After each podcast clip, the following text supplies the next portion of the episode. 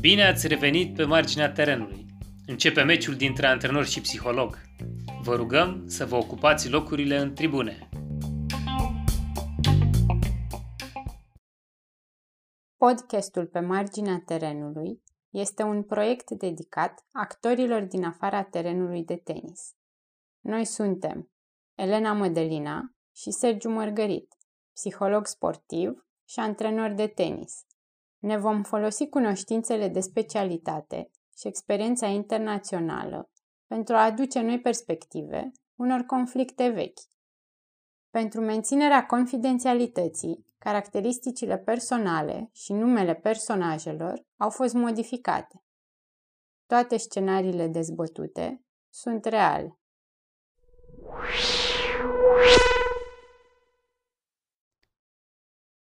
Mai 2016 Feedback pentru părinți după cursul de psihologie a sportului pentru copii.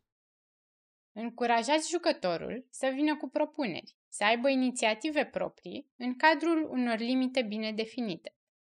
Dacă jucătorul vine cu o propunere care nu corespunde obiectivelor situației din acel moment, nu îi refuzați total propunerea, ci mai degrabă ghidați-l să-și modifice propunerea pentru a corespunde cerințelor din momentul respectiv. De exemplu, crearea unei rutine înainte de meci sau înaintea zilei de turneu împreună cu părintele. Aceasta se referă la acțiunile premergătoare meciului în ziua cu meciul, de la plecarea de acasă până la intrarea pe teren. Copilul și părintele pot alege fiecare câte o activitate care să fie inclusă în pregătirea de dinaintea meciului. Aici părintele se poate oferi să asiste cu verificarea condițiilor de joc, cum ar fi vremea sau informații despre teren sau baza de tenis care poate au scăpat jucătorului. De asemenea, părintele poate întreba cum își va modifica copilul planul de joc în funcție de aceste noi informații. Maxim două întrebări ajutătoare. Sau, părintele poate propune crearea unui playlist cu melodii preferate de către copil, pe care să le asculte în mașină în drum spre meci.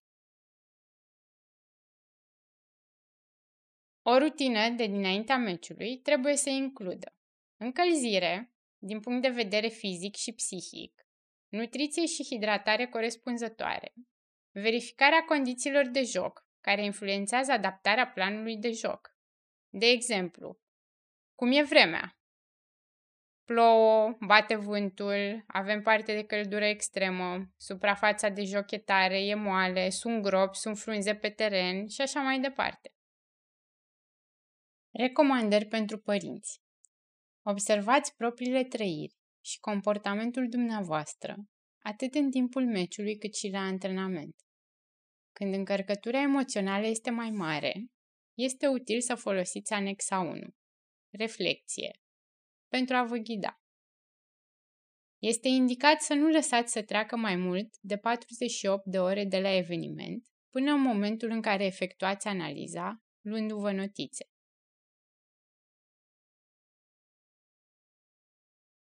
Iulie 2016 Jurnal de psiholog Eveniment Competiție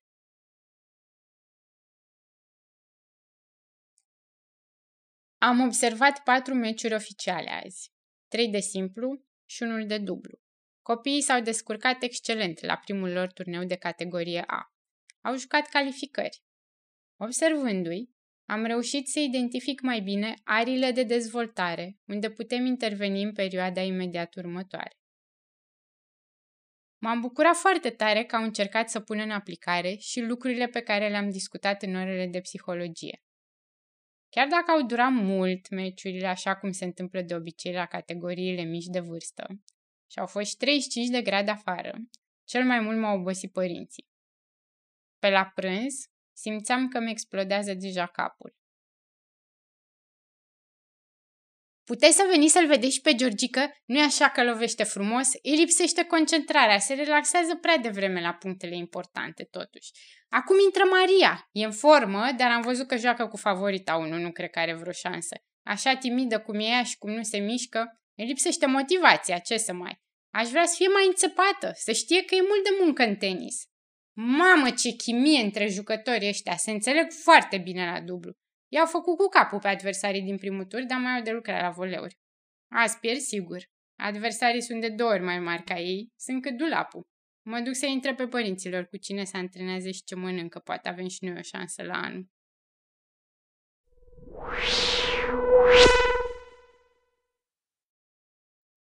Spuneai mai devreme despre părinții care au venit și au vorbit cu tine la acel turneu și eram curios dacă situația s-a schimbat în sensul în care realitatea părinților era într-un anumit fel și dacă lucrurile stăteau altfel în realitatea jucătorilor. A, deci ce se întâmpla în teren cu copilul, cum jucau copiii, practic, tenisul și ce vedeau părinții din afară. Evident că copiii erau mult mai concentrați la ce fac ei pe teren și mai puțin la uh, cât de mari sunt adversarii, uh, cât de bine dau cu forehand-ul.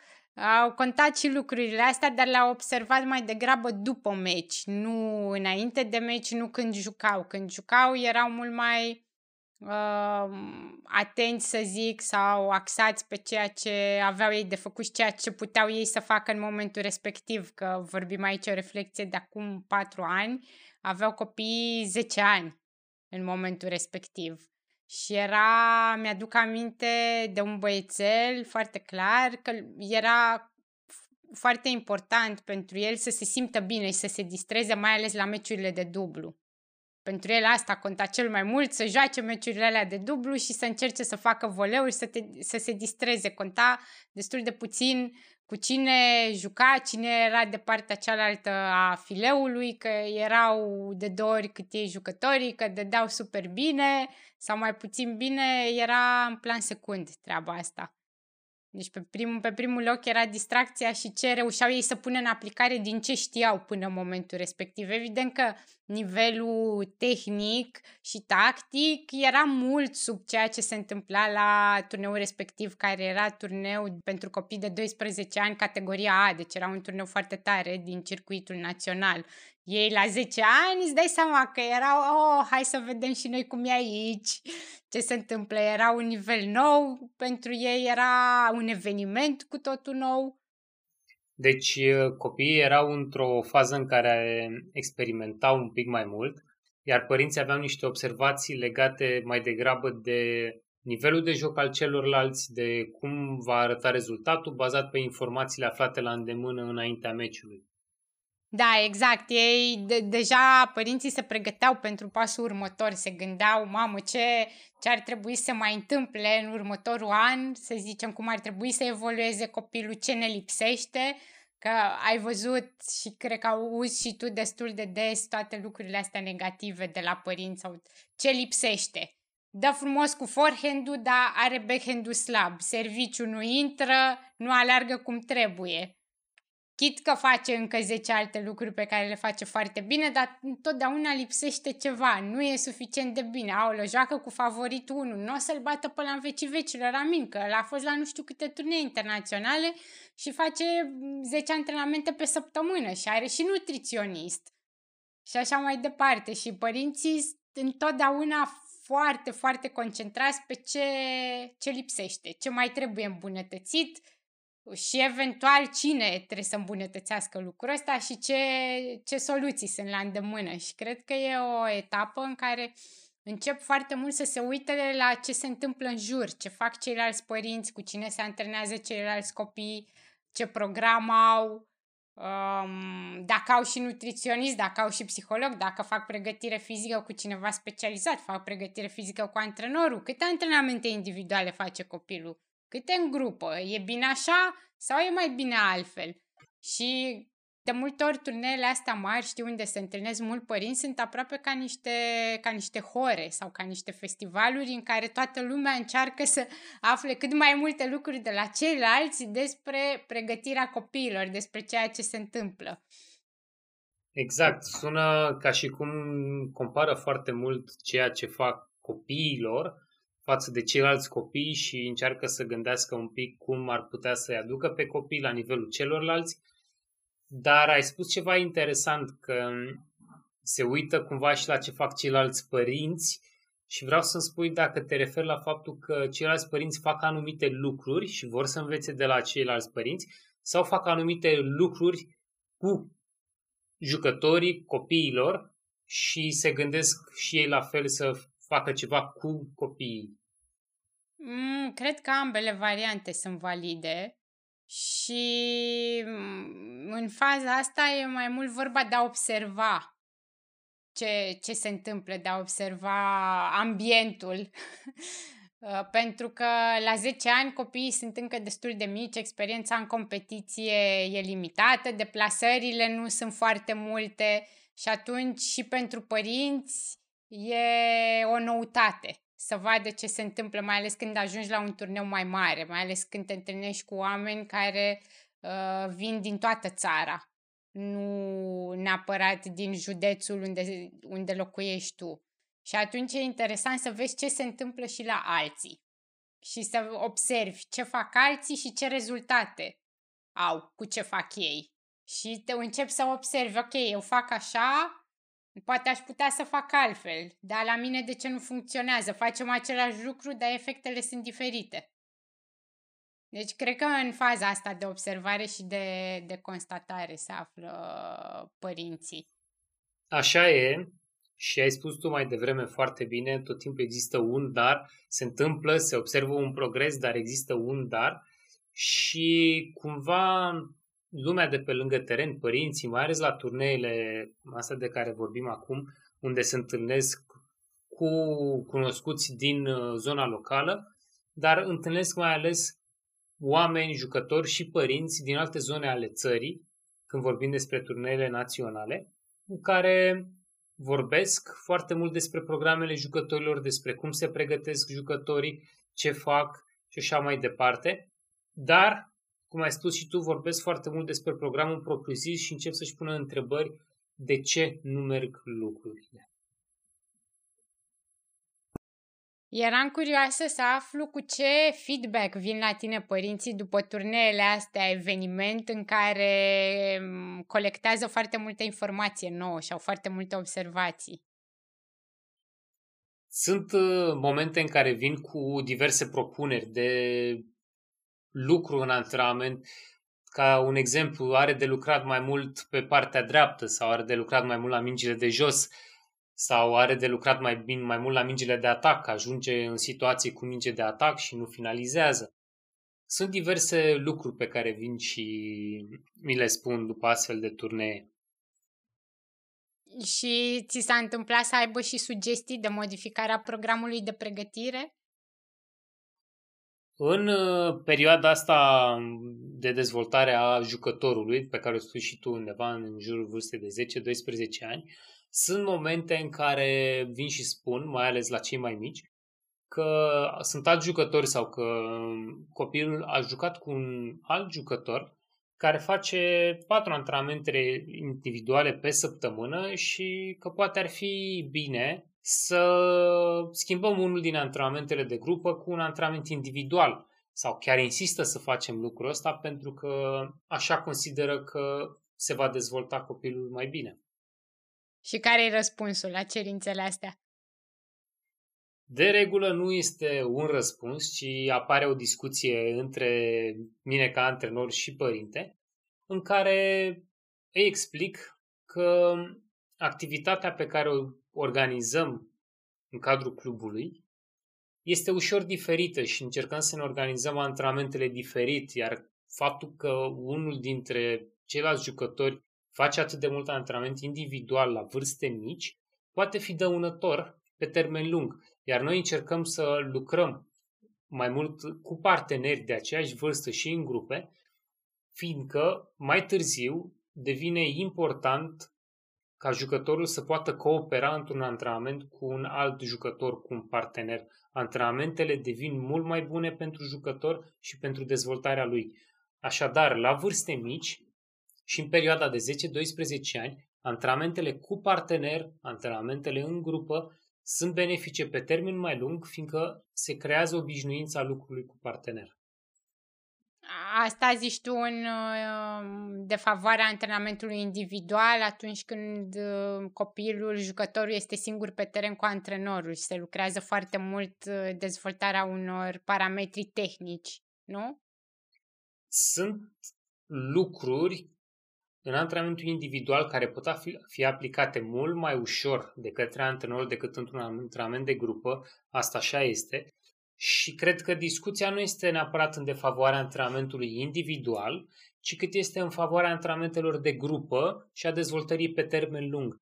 Nu e nimic rău cu antrenamentele individuale, care pot produce rezultate mai bune pe un termen mai scurt, fiindcă variabilele pot fi controlate mult mai ușor de către antrenor. Și ca exemplu, dacă ca și antrenor vreau să dezvolt constanță mai bună la unul dintre jucători, îmi va fi mai ușor să ating lucrul ăla cu mai multe antrenamente individuale în care eu joc rolul partenerului și sunt capabil să dau mult mai multe mingi în teren și acele mingi să fie direcționate într-un anume fel astfel încât să obțin rezultatul dorit. Da, mie mi-atrage atenția un lucru, că noi la psihologie vorbim tot timpul de cât de asemănător e mediul de antrenament cu cel din uh, competiție sau din meci oficial.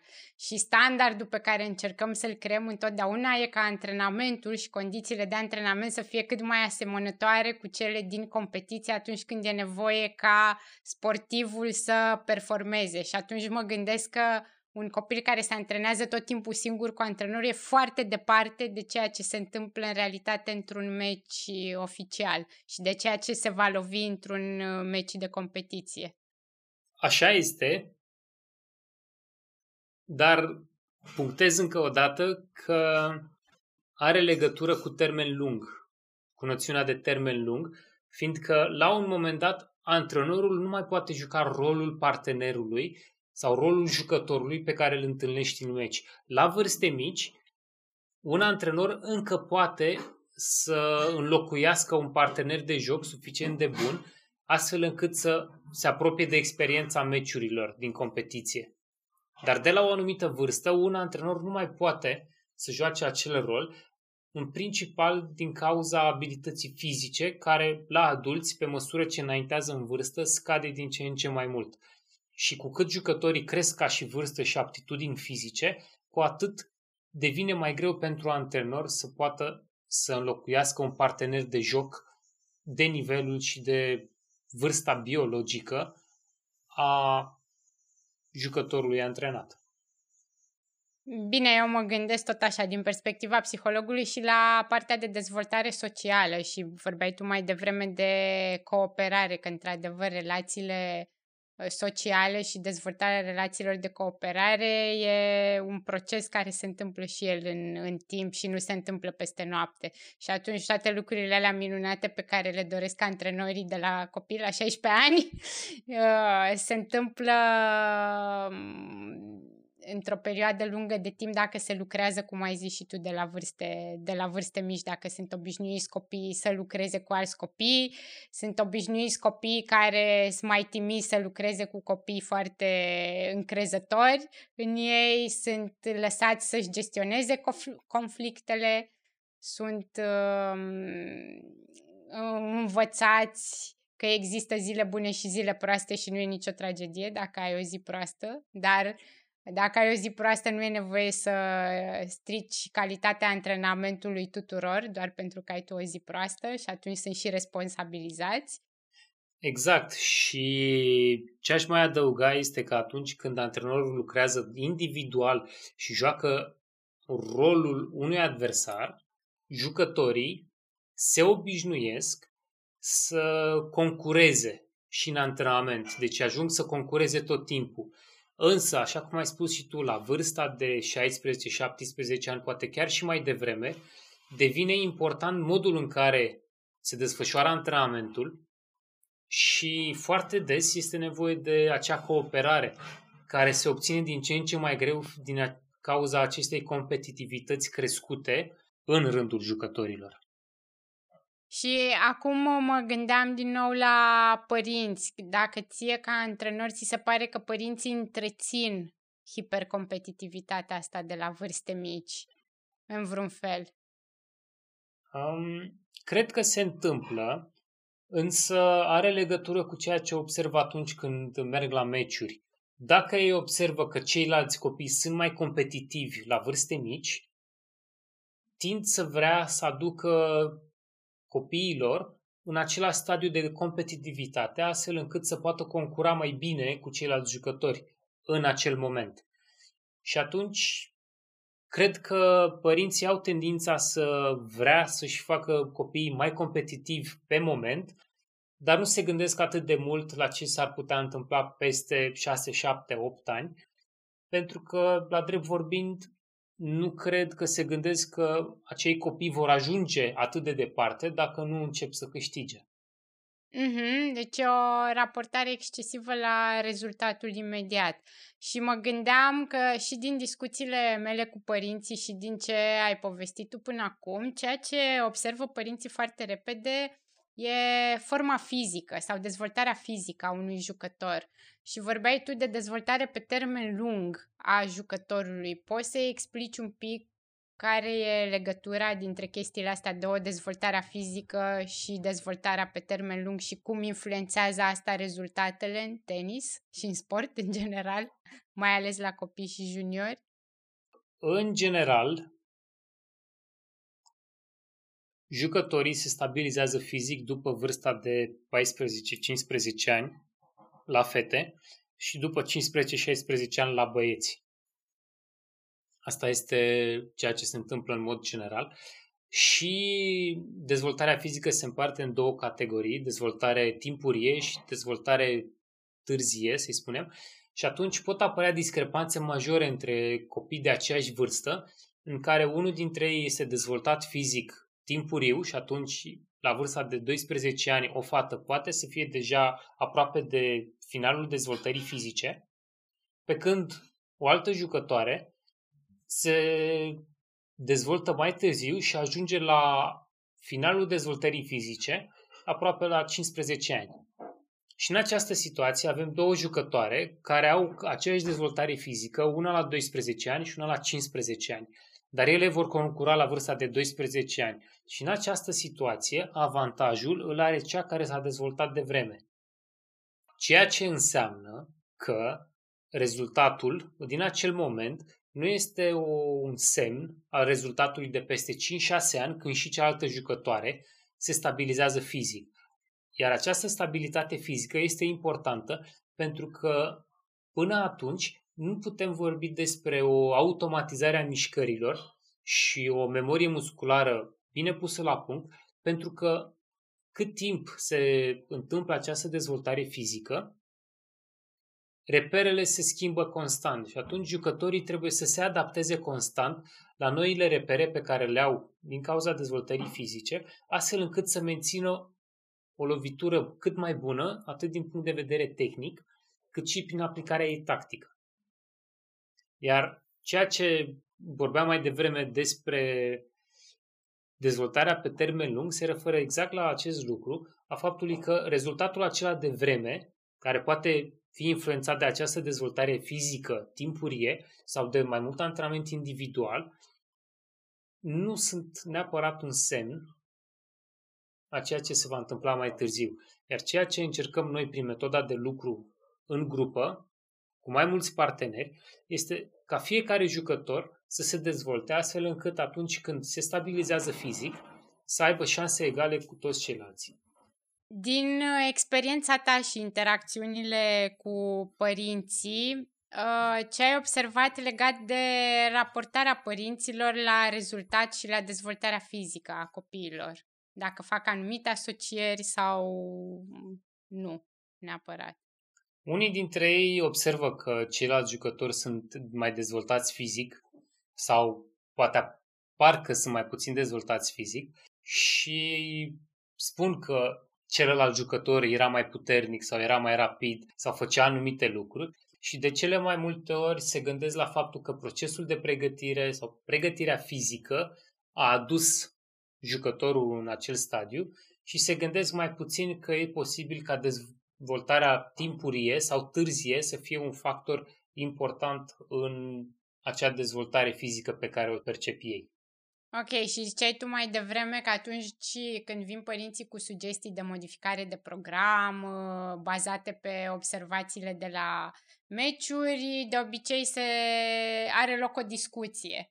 Și presupun că și în cazul ăsta are tot așa o loc o discuție în care e lucidat un pic misterul de cum se întâmplă cum se întâmplă rezultatul și care sunt uh, variabilele care îl influențează și care determină câștigarea meciului sau pierderea meciului. E frecvent ca la vârste mici, 10-12 ani, dezvoltarea fizică timpurie să fie un factor care influențează major rezultatul unui meci și, într-adevăr, când apare acest subiect, există niște discuții în care eu le transmit părinților că este posibil ca această dezvoltare de vreme a celorlalți să influențeze foarte mult rezultatul acelui meci despre care vorbim.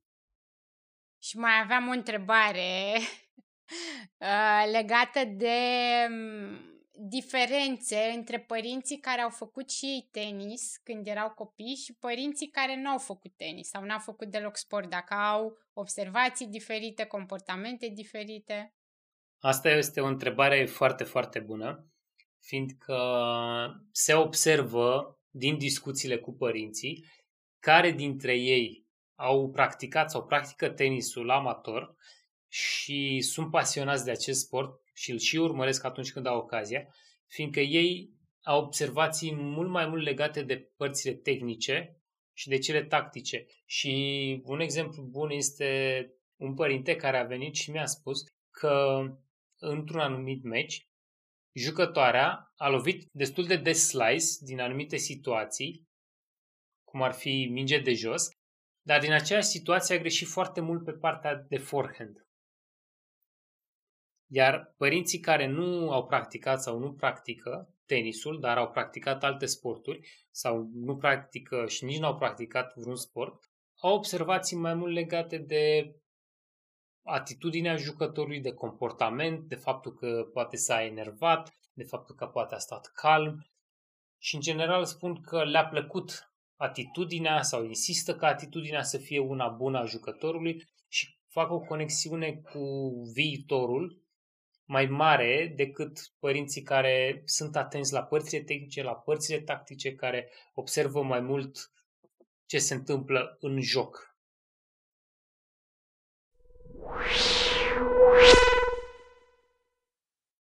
Cum spuneam, părinții au observații diverse și mă întrebam care ar putea fi explicația pentru comportamentul lor. Tu ce crezi? Uh, mă gândesc un pic la discrepanța dintre așteptările lor, cum își imaginează că ar trebui să se întâmple lucrurile și realitatea de care se lovesc. E un pic asemănător cu ce se întâmplă atunci când merge copilul pentru prima dată la concurs. Asta este un alt nivel de prima dată. Și cum e evident, cred, și din, uh, din um, uh, narațiunea mea de la începutul episodului, uh, la fel, e o discrepanță foarte mare între comportamentul părintelui, ce face efectiv uh, la meciul copilului și uh, recomandările pe care le primește în general de la antrenori, de la psiholog, de la stafful tehnic, recomandări care vin și ele în urma multor, um, multor discuții și multor întrebări cu care ei, de exemplu, vin la mine. Dacă la tine vin uh, cu multe chestii din astea legate de Uh, partea tehnică, tactică, de mm, canti- uh, volumul antrenamentului, de frecvență și așa mai departe. La mine vin foarte mult cu mm, întrebări legate, cum, cum ai observat și tu, de atitudine, de motivație, uh, de valori ale sportului vin cu multe întrebări ușor filozofice, cel puțin când copiii sunt, uh, sunt mici, pentru că nu e la vârsta asta de 10-12 ani, nu e neapărat uh, percepută de către părinți importanța psihologiei sportului. Nu vin la psiholog uh, pentru că um, au senzația că e necesar și că e o parte importantă în momentul ăsta, că partea mentală e importantă. Da, e o parte importantă în joc, e o parte care face diferența între câștigător și pierzător, dar majoritatea mm, vin către psiholog undeva pe la 13-14 ani ai copilului, nu când sunt așa mici. Și atunci eu pot să vorbesc din experiența pe care, pe care o am eu lucrând cu părinții copiilor ăstora mici, cu unii dintre ei lucrez și acum și pot să, să mă uit un pic la cum au evoluat ei, care era problematica atunci când copiii aveau 10 ani și care e problematica în momentul de față legate de meciuri, de turnee mari, de trecerea la un, la un alt nivel, de compararea jucătorilor. Spuneai că vin uh, părinții cu solicitări la tine atunci când uh, copiii au în jur de 14-15 ani. Este un moment potrivit să facă lucrul ăsta? Să vină la psiholog la 14-15 ani? Da. Uh, da, da, n-aș spune că e o vârstă nepotrivită pentru, pentru psiholog. Um, e vorba de cum poate fi integrată psihologia sportului în programul de pregătire al copiilor și e foarte important de înțeles că la anumite vârste și în anumite etape de dezvoltare sunt mai importante uh, diferite lucruri care țin de psihologie și de pregătirea mentală. De exemplu, când sunt copii mici, până în 12 ani, sunt încă în etapa de joacă, încă în etapa în care vor să experimenteze foarte mult, vor să se distreze, e foarte important cercul social, interacțiunea cu colegilor de antrenament, cu prietenii, la turnee în mare parte se duc nu pentru a câștiga, nu pentru trofeu, nu pentru premii, se duc să se joace cu ceilalți copii în pauzele dintre meciuri. Deci am primit feedback-ul ăsta de nenumărate ori de la părinți, erau nemulțumiți că se duce copilul la turneu ca să se joace. Să se joace și tenis, să se joace cu ceilalți copii, nu e motivat neapărat de, de competiție și de a fi, de a fi învingător.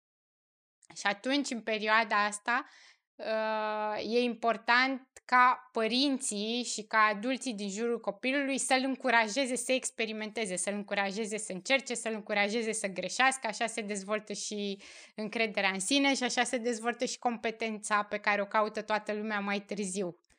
Uh, și după cum ai observat și tu și am observat și eu, uh, cerințele cu care vin ei și observațiile sunt uh, legate de motivație, de gestionarea emoțiilor, de diferențele astea fizice, de pregătirea fizică și așa mai departe, lucruri care sunt foarte importante, dar la un stadiu mai avansat de dezvoltare al copilului. Deci devin, observațiile lor sunt potrivite unei etape, să zicem, de adolescență târzie. Nu uh, etapei de dezvoltare în care se află copiii la 10-12 ani. Îmi aduc aminte că la un moment dat unul dintre părinți a venit cu observații de natură tehnică, tactică și exact la asta m-am gândit. M-am gândit că observația este pertinentă, însă este foarte, foarte de vreme în dezvoltarea copilului de aplicat ceva în legătură cu acea observație.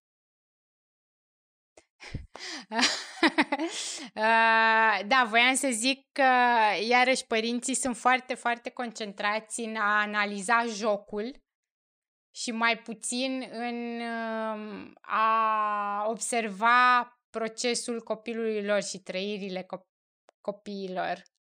Sunt foarte, sunt foarte angrenați în, uh, în a analiza jocul, în uh, a vedea cine ia decizii tactice mai bune, cine se pregătește mai bine, analizează meciurile astea de copii, cum ar analiza niște meciuri din circuitul profesionist, ATP sau VTA. Da, și revenim la ideea din episodul trecut, că analizează jocul copiilor ca un fan al tenisului. Și și mă duce cu gândul la faptul că ajung să compare jucătorii, dar de cele mai multe ori compară tot timpul jucătorii cu copilul lor. Da, din păcate, din păcate pentru că asta are un impact foarte mare asupra copilului și a imaginii de sine pe care și va forma copilul despre el, pentru că etichetele pe care le punem noi adulții au foarte mare greutate. Noi toți din jurul lor reprezentăm autoritatea uh, și ei de multe ori au de bun ceea ce le spunem noi și etichetele pe care le punem și nu doar ce le spunem, ci și ce aud de la noi, de la adulții din jur, de pe marginea terenului. Și vreau să te întreb, în contextul în care părinții ajung să discute despre copilul lor cu un alt părinte sau despre un alt copil cu un alt părinte, cum ajung părinții în situația asta să discute cu ceilalți adulți de pe marginea terenului despre copiii care pot fi sau nu pot fi în jur și pot auzi?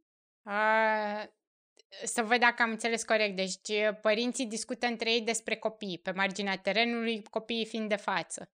Da. Uh, da, e, mă, mă gândesc tot timpul la, la perspectiva copilului că e foarte dur să, te, să se discute despre tine fără ca tu să fii implicat activ. Deci îi se acordă copilului un, un rol total pasiv în, în discuția asta și uh, îi se ia și din, și din puterea de decizie asupra a ceea ce vrea el să facă, a ceea ce poate să facă um, atunci când adulții vorbesc despre el în, uh, în prezența lui, fără ca el să participe la discuție, fără ca el să-și poate exprima punctul de vedere. Și e, e ca și cum n-ar exista ca persoană acolo. Și mm, ce, ce cauzează comportamentul ăsta e complex um, și pot fi mai multe, mai multe lucruri care se ducă la asta, dar um, comparația excesivă și discutatul despre o a treia persoană cu persoana de față, cred că e ceva ce li s-a și întâmplat foarte mult uh, Uh, părinților au experimentat lucrul ăsta în copilăria lor, la școală și în relația lor cu autoritatea și atunci uh, majoritatea uh, transmit în continuare tiparele astea. Acționează pe pilot automat. Nu cred că sunt mulți care să-și pună întrebarea wow, cum se simte Andrei sau Maria, Mara, Diana Uh, când eu vorbesc despre ea, cu ea de față, fără să o întreb ce părere are. Deci cred că sunt mulți părinți care nici măcar nu-și pun întrebarea asta pentru că sunt atât de prinși în vrem să fim mai buni, trebuie să ajungă jucător, trebuie să se dezvolte. Eu uh, dedic atâta timp pregătirii astea, investesc atâția bani în tenis, uh, am stat toată ziua aici pe teren, uh, stat atâtea mult atât de multe lucruri pe care le fac pentru tine și atunci vreau să am și un rezultat palpabil și să văd ceva concret care să-mi motiveze tot efortul ăsta. Deci sunt atât de prinși în povestea asta încât uh, copiii rămân undeva în decor. Spuneai cum uh, părinții își pun foarte multe întrebări legate de cum joacă um, copiilor și ajung să compare foarte mult copiii între ei și să eticheteze uneori chiar și în prezența lor. Și asta mă duce cu gândul la cum este organizat sportul în general, dar mai ales tenisul, și la faptul că un meci aduce cei doi protagoniști în comparație prin modul în care se ține scorul și prin care se termină un meci, întotdeauna fiind un câștigător și un pierzător și automat cel care câștigă a făcut anumite lucruri mai bine decât celălalt sau cel care pierde a făcut anumite lucruri mai puțin bine decât celălalt. Și vreau să te întreb cum ar putea părinții, în contextul în care există deja această comparație prin sport, să reducă impactul pe care acțiunile lor pe marginea terenului îl pot avea asupra copiilor, asupra jucătorilor. Um, cred că ai, tu ai punctat foarte bine când ai, zi, ai zis ce a făcut unul mai bine decât celălalt. Deci cred că aici e nevoie să fie focusul în discuție uh, pe ceea ce știe și ceea ce poate să facă copilul în momentul respectiv și nu pe ceea ce este și cine este. Pentru că de multe ori uh, este asociată competența cu cine este ca persoană copilul. Da? Deci ceea ce poate să facă un copil în general, ce talent are, ce aptitudini are și așa mai departe, cât de dezvoltat e, este total diferit de ceea cine e copilul în momentul respectiv. Deci, Gigel e un copil vesel, e un copil muncitor, e conștiincios, care dă foarte bine cu forehand-ul, mai puțin bine cu backhand-ul, nu știe să intre sub minge la voleu și uh, nu și uh, gestionează foarte bine mișcarea la serviciu.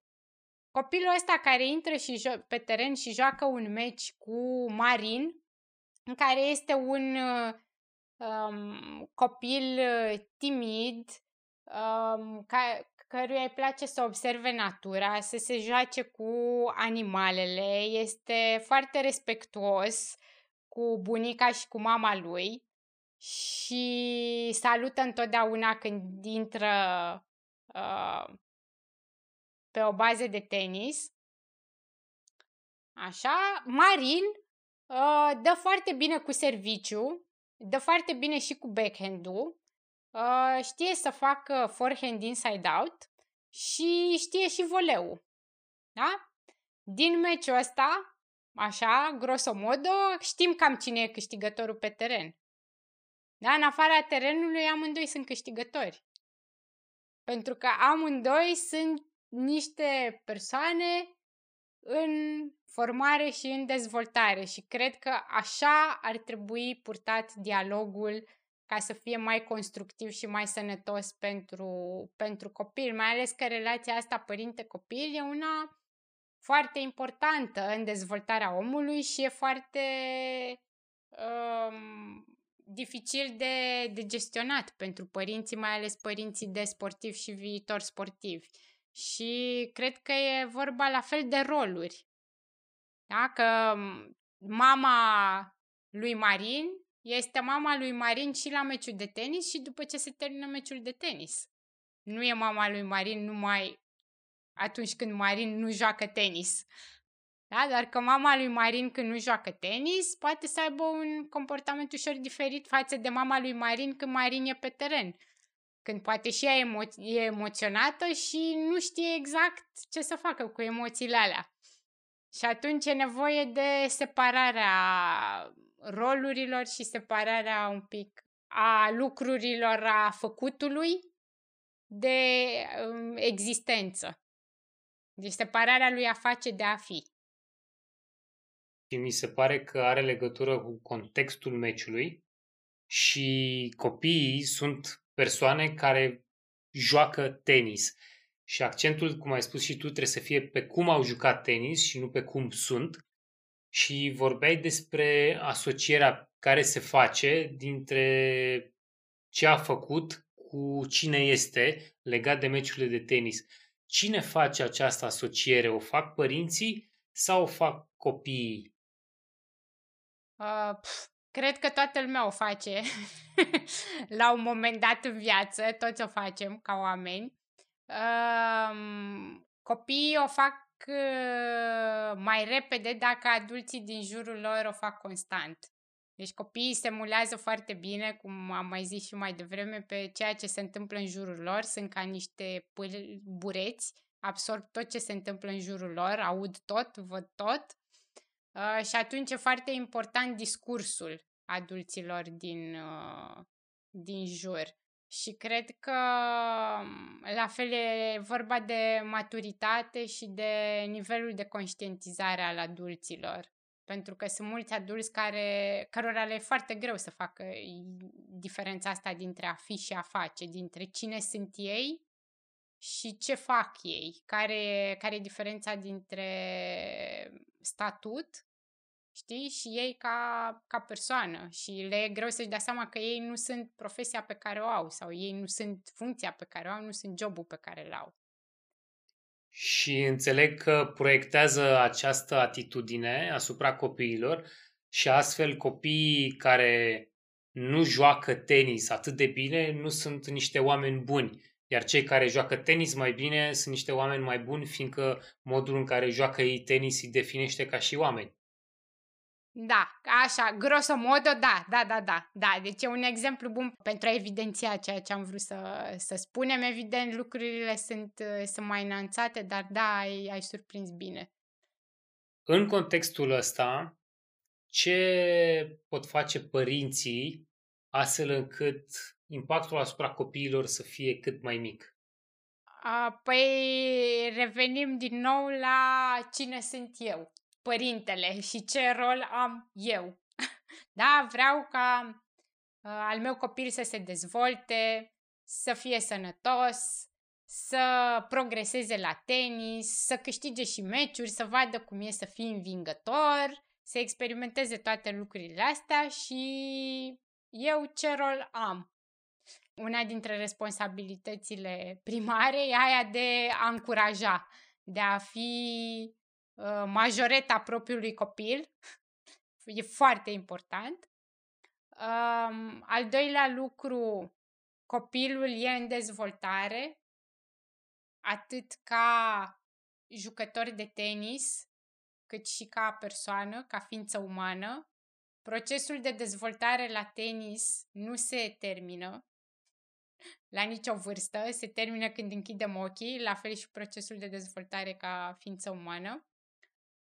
Um, atunci când observă diferențe de nivel sau de competență pe teren, e foarte important pentru copii să știe că nu pot face un anumit lucru încă. Deci încă, bucata cu încă e foarte importantă pentru copii. Nu o poți face acum, în momentul X, dar vei putea face peste o lună, două, trei, cinci, un an și așa mai departe. Da? Pentru că aici revenim la ceea ce povesteai tu mai, mai la început despre dezvoltarea fizică, despre ritmul de creștere al fiecărui copil, despre schimbarea reperelor în continuu și adaptarea de care e nevoie și procesul ăsta de adaptare durează. Da? Deci e nevoie să înțeleagă și părinții că vor putea copiii și copiii lor să facă ce fac ceilalți copii, dar nu în momentul acela neapărat. Așa e și copiii înșiși au problema asta cu viziunea în timp și nu văd atât de departe precum în momentul prezent. Și pentru antrenor, pentru mine, este o sarcină destul de dificilă de a purta această discuție și cu copiii, că încă nu ești acolo unde și tu poate observi că nu ești, dar vom ajunge acolo făcând anumite lucruri. Iar făcând lucrurile alea, cum am spus și mai devreme, nu definesc persoana care este jucătorul. Exact. Deci, cred că e un moment important de separare a jucătorului de persoană în general sau uh, de a înțelege că jucătorul E om dincolo de a fi jucător pe teren. E un moment în care jucătorul începe să învețe că ceea ce face pe teren este separat de cine este el și în același timp cred că pentru părinte este același moment să înțeleagă că copilul lui face ceva pe teren și în restul timpului este un alt om și este copilul său. Da, și cred că e important la fel să nu fie toate discuțiile despre tenis. Știi că mai sunt uh, momentele alea când discuțiile de acasă, de pe drum, de la, de la antrenament la școală sau de la antrenament acasă și așa mai departe, sunt mereu despre tenis, nu e nevoie. Atât cât se întâmplă la antrenament, atât cât se întâmplă la turneu, eventual un debrief scurt e super suficient. Nu e, nu e nevoie de mai mult în momentul ăsta. Și e important și pentru părinți să fie și ei doar părinți, fără să aibă tot timpul un obiectiv de atins cu, cu copiii lor. Să fie pur și simplu acolo pentru copil. Încheiem aici cu această idee că pe marginea terenului părinții trebuie să joace rolul de părinți și să fie prezenți pentru copiii lor. Noi suntem Sergiu și Elena Mădălina Mărgărit. Vă mulțumim că ne-ați ascultat și vă așteptăm în episodul următor.